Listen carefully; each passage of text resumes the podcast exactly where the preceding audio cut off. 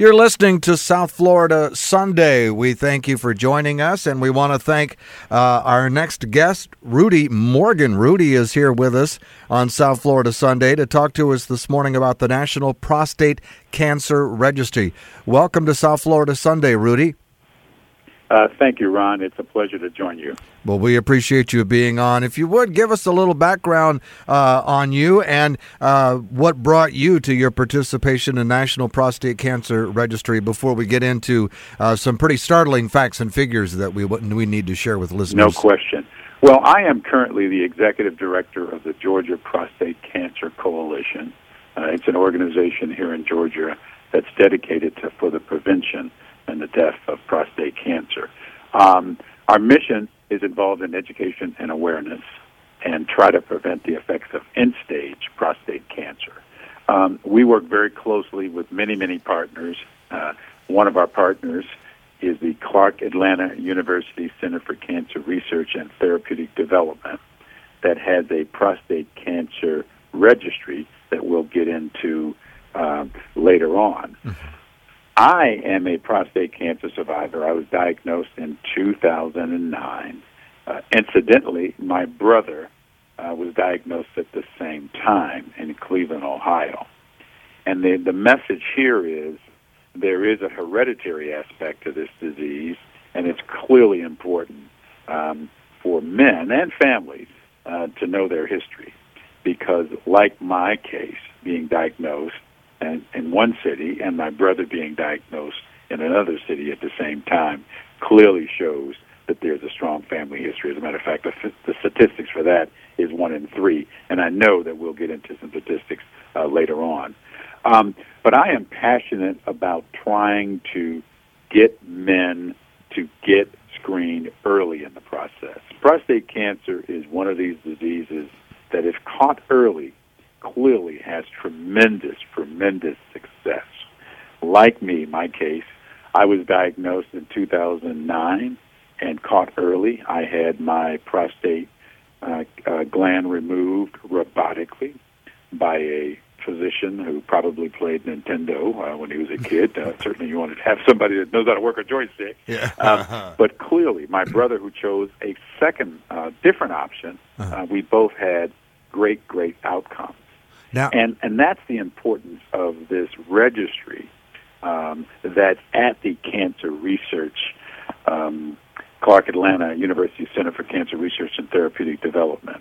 The registry is designed to collect information about survivors, and our group at the Georgia Prostate Cancer Coalition is working very closely uh, to try to get more survivors to complete this anonymous registry.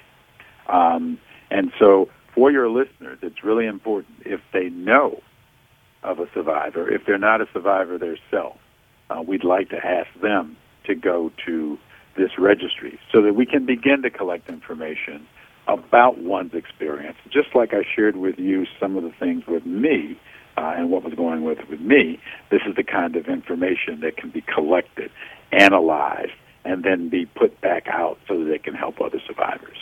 Well, now walk us through the process a little bit. Is it a, is it a relatively easy, uh, uh, uh, short time consuming uh, uh, process when when folks share their information? Well, you know that, that that's that's interesting, uh, and I, I want to answer that question a, a little longer. Mm-hmm. You know, when we think about what happens with young men and young women, um, when they when they get to the point where they're seeing a pediatrician, pediatrician, and then something happens to a young woman, she sees at a certain age, she sees a different physician. Mm-hmm. That doesn't happen with men. What are men told? Get screened at age 40. So the prevention is missing from the psyche of men, while it's inherently built in to women mm-hmm. going to do the preventive things mm-hmm. for women's health. We need to be focused on those kinds of things. So, so what does it involve? It involves a simple blood test um, you know, 8 to 10 cc's that's run.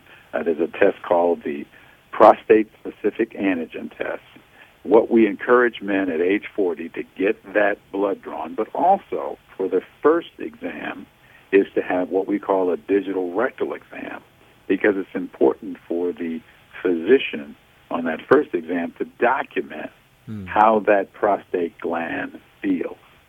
What we're encouraging men to do is, you know, once you get those results back, that PSA test, is to ask your doctor, what is the number? You don't want to know, you don't want to hear the doctor say it's normal. You mm. want to remember that number. Mm. So when you go back the next year, you can do a comparison mm-hmm. of what your number was the year before to what it is today. And if you see a significant increase, then it's important to go back to the primary care doctor. Actually, they'll probably pick that up and call you back. Um, but it's important to begin to discuss, hey, doc, what does this mean? What's the next thing? Now, a elevated PSA does not necessarily mean that you have prostate cancer. It means that there's something going on that requires you to seek some medical advice.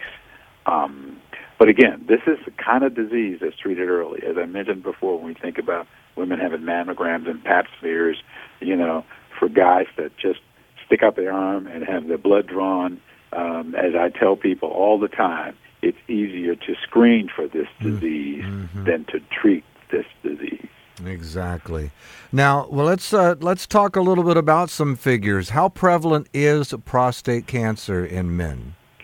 Well, you know, prostate cancer is one of these uh, diseases um, um, that, as we get older, uh, the likelihood of prostate cancer occurring uh, is, is pretty high. As a matter of fact, one in nine men will develop prostate cancer in their lifetime if they live long enough. Um, for the African American population, the, the, statistics are a little different. Uh, one in five African American men will be diagnosed with prostate cancer. And much like what I talked about earlier with myself, when there's a strong family history, and that's across racial lines, one in three uh, men will be diagnosed with prostate cancer. And again, it's important to have that family discussion and know about your medical history.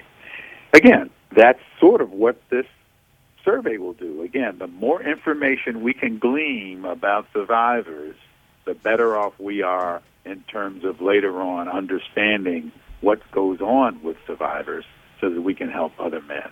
And especially here as we kick off Men's Health Month here in June, uh, it's really important for men to focus on men's health. And we need to get those women behind the men to get them to do the preventive kinds of things because this is a disease, as I mentioned earlier, if caught early, uh, has great, great success rate in the 90%, high 90% success rate. So the key is early detection, and the key to early detection is screening. Correct. Correct. Correct. Now let's talk. No question. Let's talk a little bit about the registry. Let's say I am a cancer survivor and I want to share my information on the registry. Where would I go online and tell, tell us a little bit about what I'll be required to do? Okay, the, the registry, which can be reached at pcregistry.cau.edu, is an online process that takes you know 20 to 30 minutes to complete. Mm-hmm. Uh, we ask that if you start the survey, we really like you to complete the, the survey. But basically, what the survey will do is really help uh, prostate cancers survivors uh, give us data and provide a, univ- a unified voice so that we can clearly understand the challenges facing you know, all survivors. And again, the more data the researchers can obtain, uh, the more we can learn about this disease and clearly lead to better treatment outcomes, protocols, guidelines, all of those kinds of things.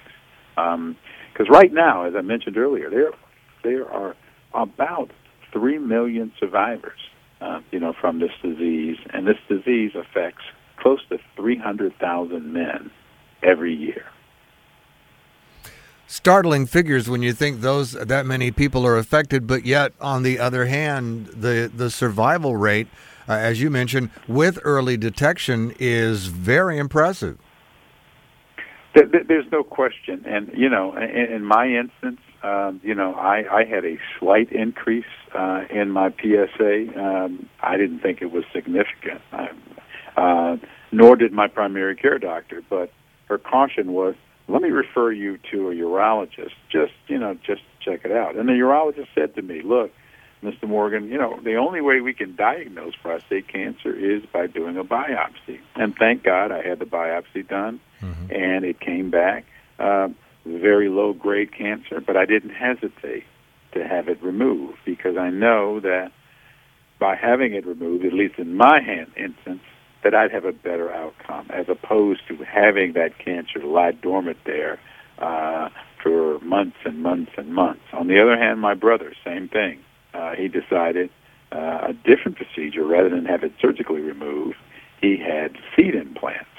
But if you think about what I just said, you know, I had robotic surgery. My brother had seed implants. Mm-hmm. This is the kind of data that is really would be crucial uh, with the registry. Is capturing what experience did you have what experience did the other gentleman have, and how can we learn mm-hmm. from the data gleaned from those experiences so that we can help others?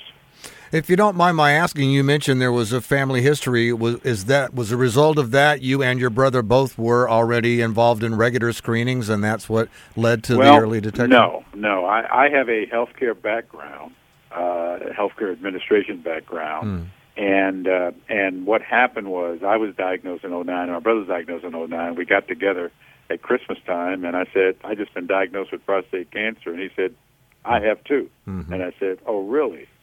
And then we start to talk, and we realize that our father, who died of liver cancer, mm-hmm. always complained about some urological issues. Mm-hmm. So he was the kind of guy that didn't get any kind of health care. He just, you know, didn't really take care of himself. Uh-huh. So yeah, it, that and that was kind of I, that was kind of a mindset in in that generation too. That's correct. There was a bit of a distrust of the medical. Didn't share. Right. I mean, I, I I tell these stories all the time. How often do people go to funerals and then they say, "Well, uh, Uncle John died. Well, what did he die of? And people say, well, I don't know. and again, nobody is sharing that important information. Mm-hmm. And again, that's the kind of information, and again, having gone through this registry, again, that's the kind of information that's going to help us by collecting what what's your experience, survivor, um, so that again we can begin to collect this information and do some, some comparative analysis.